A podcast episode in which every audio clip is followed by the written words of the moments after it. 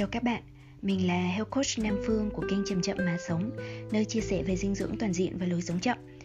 Tuần vừa qua của các bạn thế nào? Mình thì đã bàn đến năng lực lắng nghe cảm xúc trong tuần trước như một dạng kỹ năng hay cơ bắp mà mình có thể rèn luyện. Đây là năng lực quan trọng hàng đầu nếu bạn muốn hiểu bản thân mình.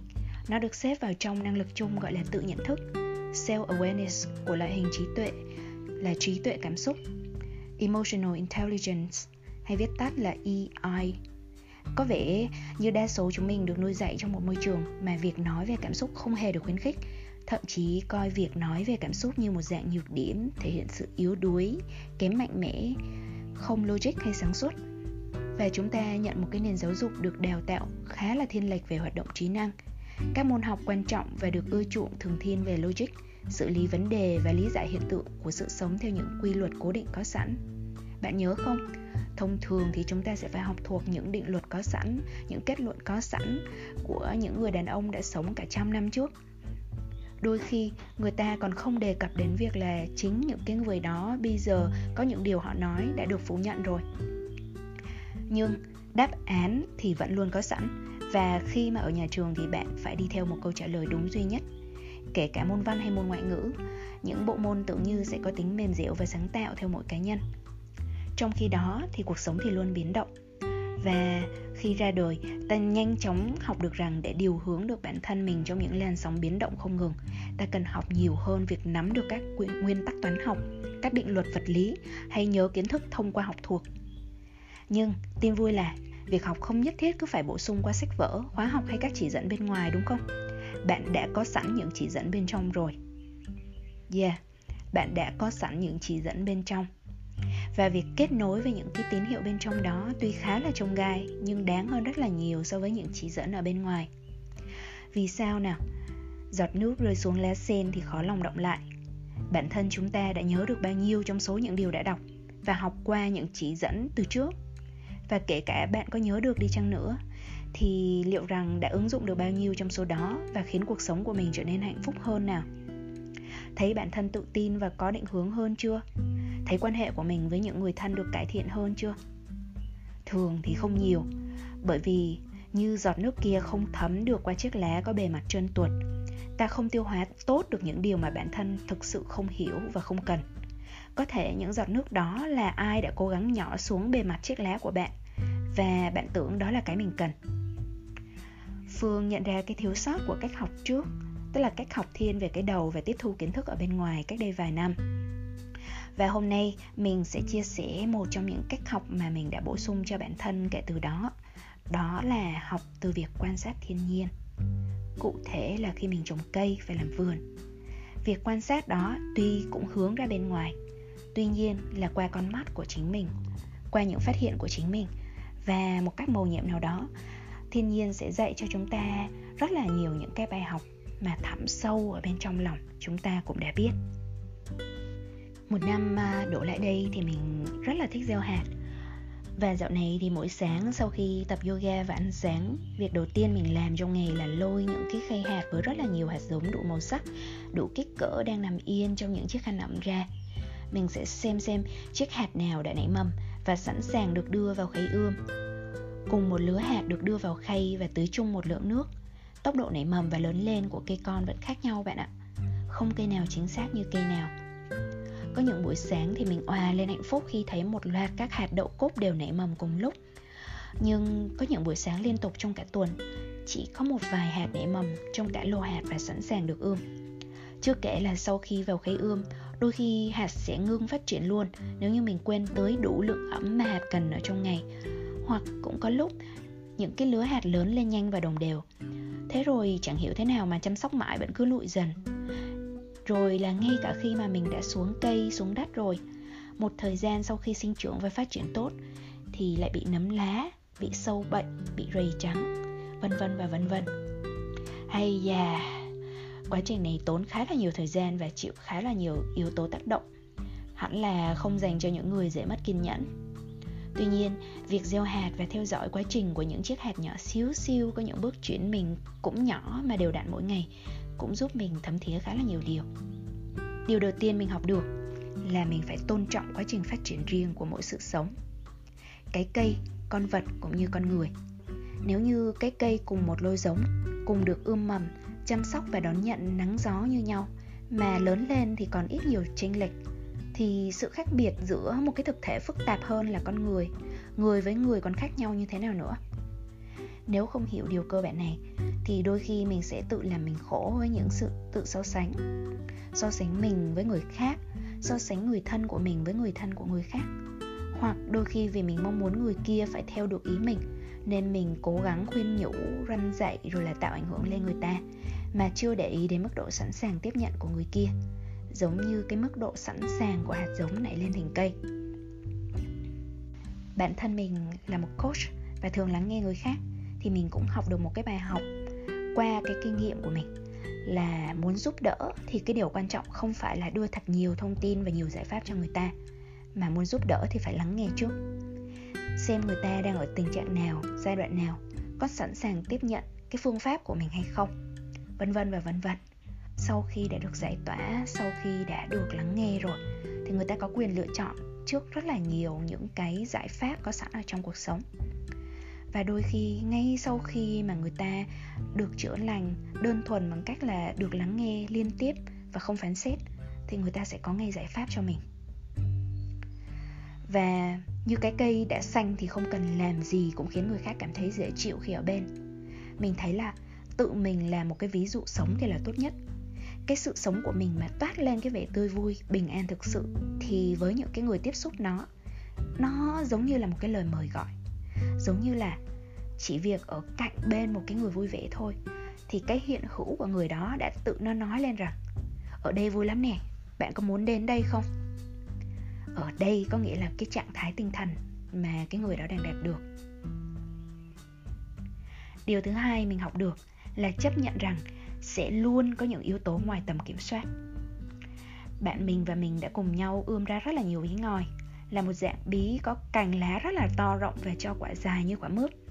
Nhưng ăn thì có phần ruột đặc, chắc hơn và ăn khá là bổ dưỡng.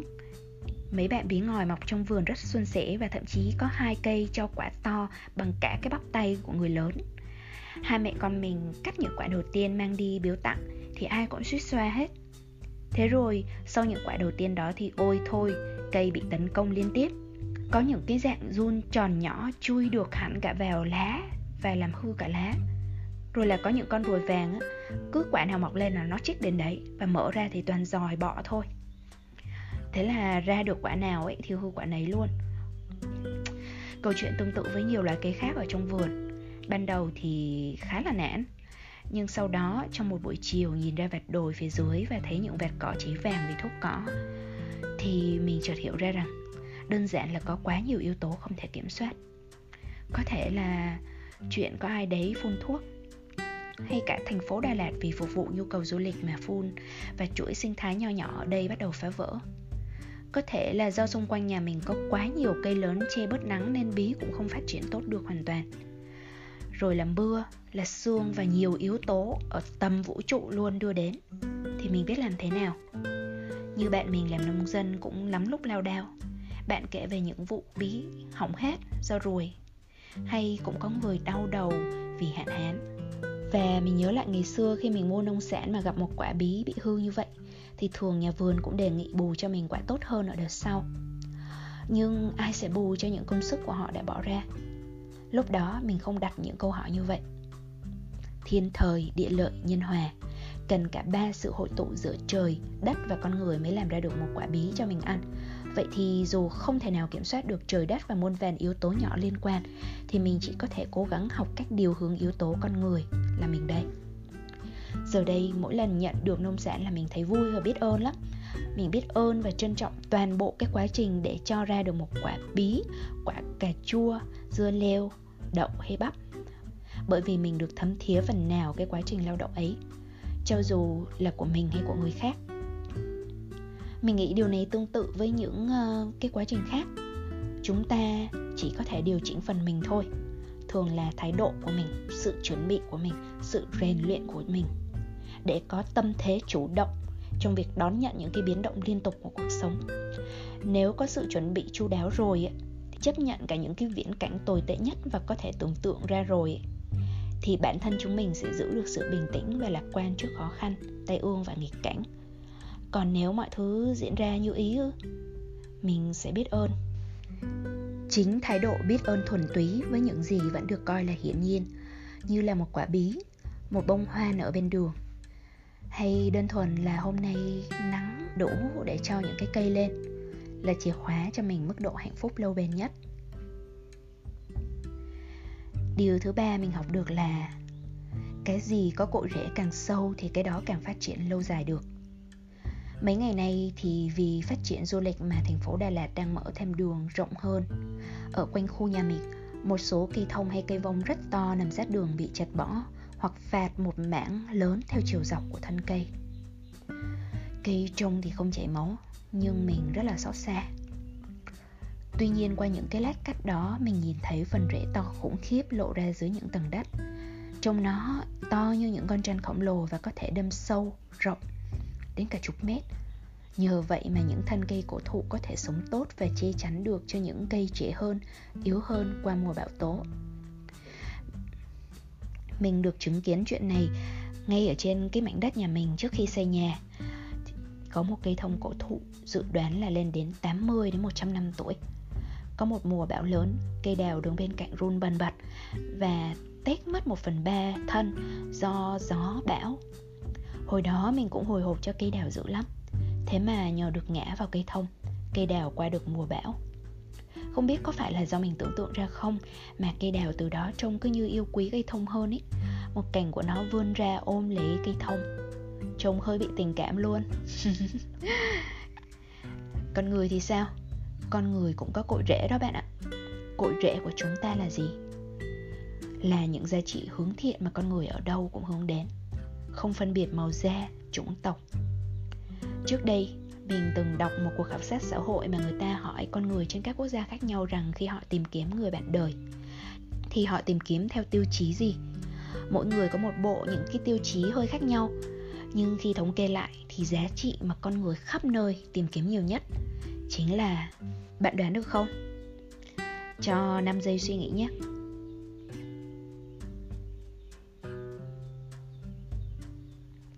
Đó là sự tử tế. Đơn giản vậy thôi. Bên cạnh sự tử tế, có nhiều giá trị quan trọng khác mà chúng ta hầu như ai cũng trân trọng. Và mình biết là bạn biết. Trong tim ta đều biết. Như là lòng vị tha, tình thương, sự đồng cảm, lòng trắc ẩn. Những điều này như là những mạch nước ngầm, là những khoáng chất quan trọng nhất nuôi dưỡng cho tâm hồn tất cả chúng ta. Những cái cây có thể khác nhau nhưng đều mọc lên từ đất mẹ. Trên mảnh đất chung, mỗi cây hút lên bằng bộ rễ của riêng mình và nở hoa theo cách của riêng mình. Nhưng cây nào cắm rễ được càng sâu, càng rộng thì càng hút được nhiều nước và chất dinh dưỡng. Như con người chúng ta làm gì mà không đi ra từ sự tử tế thì không thể nào bền vững. Mình biết, lý thuyết là thế. Trong cuộc sống, rất nhiều lúc ta sẽ đứng trước những ngã rẽ và dường như nó bắt ta phải chọn giữa sự tử tế và đồng tiền, giữa sự tử tế và khả năng thăng tiến. Nhưng đó chỉ là những cơn gió thổi đến để thử thách lòng người mà thôi. Nếu mà ta không bám rễ sâu vào giá trị của sự tử tế thì như cái cây có rễ nông, rất dễ bị bật gốc và sớm muộn sẽ bị cuốn phăng theo cơn gió. Người ta thường kính trọng những cái cây lớn vì nó đã đứng vững qua bao nhiêu cơn bão. Người ta cũng chỉ kính trọng những người giữ được sự tử tế, không chỉ trong cái thời điểm thuận lợi mà cả trong nghịch cảnh. Đôi khi, sự tử tế bị đánh giá thấp. Giống như cái gì ẩn bên dưới lòng đất thì người ta ít chú ý hơn những gì hiện rõ ở trên mặt đất. Sự tử tế trong con người không được nhấn mạnh đủ. Mình không thấy nhà tuyển dụng nào liệt kê ra sự tử tế trong tiêu chí ứng viên. Các cô gái chàng trai kiếm người yêu thì ít khi dừng lại ở tiêu chí này. Thường họ sẽ tìm kiếm rất là nhiều điều khác. Sau khi những cái lớp vỏ fancy hào nhoáng được lột bỏ thì một ứng viên đọng lại cho người khác là gì đây? Mình kể cho các bạn một câu chuyện khác có liên quan nè, mới xảy ra trưa nay thôi. Thời gian qua, mình có trúng tuyển một cái chương trình của Viện Lãnh đạo ABG mang tên Lãnh đạo xuyên khủng hoảng. Và vừa qua thì tụi mình được nghe bài giảng đầu tiên từ chị Bùi Kim Thùy. Chị Thùy là thành viên sáng lập của Viện Lãnh đạo ABG, cựu học viên trường Kennedy Harvard và là đại diện học viên trong Hội đồng Kinh doanh Hoa Kỳ ASEAN. Chưa hết, chị cũng là chủ tịch Hội cựu học viên Trường Đại học Quốc gia Singapore. Và chị giảng một cái chủ đề là sự chuyển dịch của chuỗi cung ứng xuất nhập khẩu trong bức tranh khủng hoảng toàn cầu. Nghe profile của chị và cả chủ đề của chị nói khá là vĩ mô nên mình cũng chỉ mong đợi những cái lý thuyết về kinh tế. Nhưng thật bất ngờ, thông điệp xuyên suốt mà chị nhấn mạnh đi nhấn mạnh lại nằm ngay ở cái giá trị mình chia sẻ ở trên, là sự tử tế. Khi được một bạn hỏi rằng làm thế nào để các doanh nghiệp Việt Nam bớt tính ngây thơ và chuẩn bị được tốt hơn trước các diễn biến thời cuộc, thì chị nói không nhất thiết phải làm thương hiệu lớn hay đua đòi làm những thứ thuộc về sở trường của người khác, sở đoản của mình. Em có thể chọn làm việc nhỏ với sự tử tế lớn, sự chỉn chu lớn, thì sớm muộn em cũng sẽ lớn.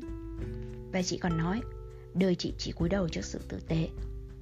Hay chị còn nói, kỷ luật phải được dẫn dắt bởi trái tim và tư duy kinh tế phải được dẫn dắt bởi sự tử tế. Nghe suốt bài giảng kéo dài hơn 2 giờ đồng hồ của chị, từ sự tử tế được lặp đi lặp lại như muốn tưới đẫm lên mảnh đất tâm thức của tụi mình. Mình cảm thấy biết ơn và thấm thía. Ok, thế còn bên cạnh sự tử tế thì bộ rễ của chúng ta còn cắm vào đâu nữa? Cái này mình sẽ không trả lời mà cho các bạn một bài tập nhé.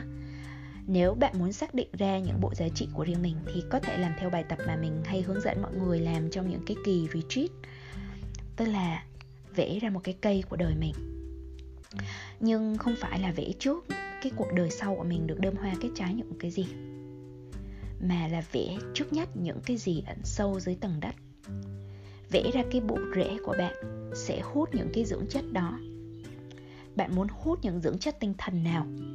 Bạn nghĩ điều gì sẽ neo bạn lại trong bất cứ hoàn cảnh nào và cho bạn cái kim chỉ nam cho toàn bộ cuộc đời? Thì đó chính là cái bộ giá trị của bạn. Việc bám rễ vào đó trong mọi hoàn cảnh sẽ giúp bạn tránh được cái sự lạc lối khi nghịch cảnh, tai ương đưa đến. Điều thứ tư mình học được cũng qua quan sát cây cối chính là tầm quan trọng của sự đoàn kết, tương trợ lẫn nhau. Đôi khi mình được cho mấy cái cây con đã được ươm sẵn, và với mong muốn để cây phát triển tốt thì mình sẽ lấy cây ra khỏi bầu và cẩn thận mang theo được càng nhiều đất đang bám sẵn ở rễ cây càng tốt và đưa nó xuống đất chung. Mình thấy cây trong cùng một chậu thì kiểu gì rễ cũng quấn chặt lấy nhau, đến mức nếu mà mình tách chúng ra thì sợ rằng sẽ đứt mất phần rễ của chúng. Thế là thường mình bắt buộc phải trồng chúng theo cụm, chứ không thể tách riêng được.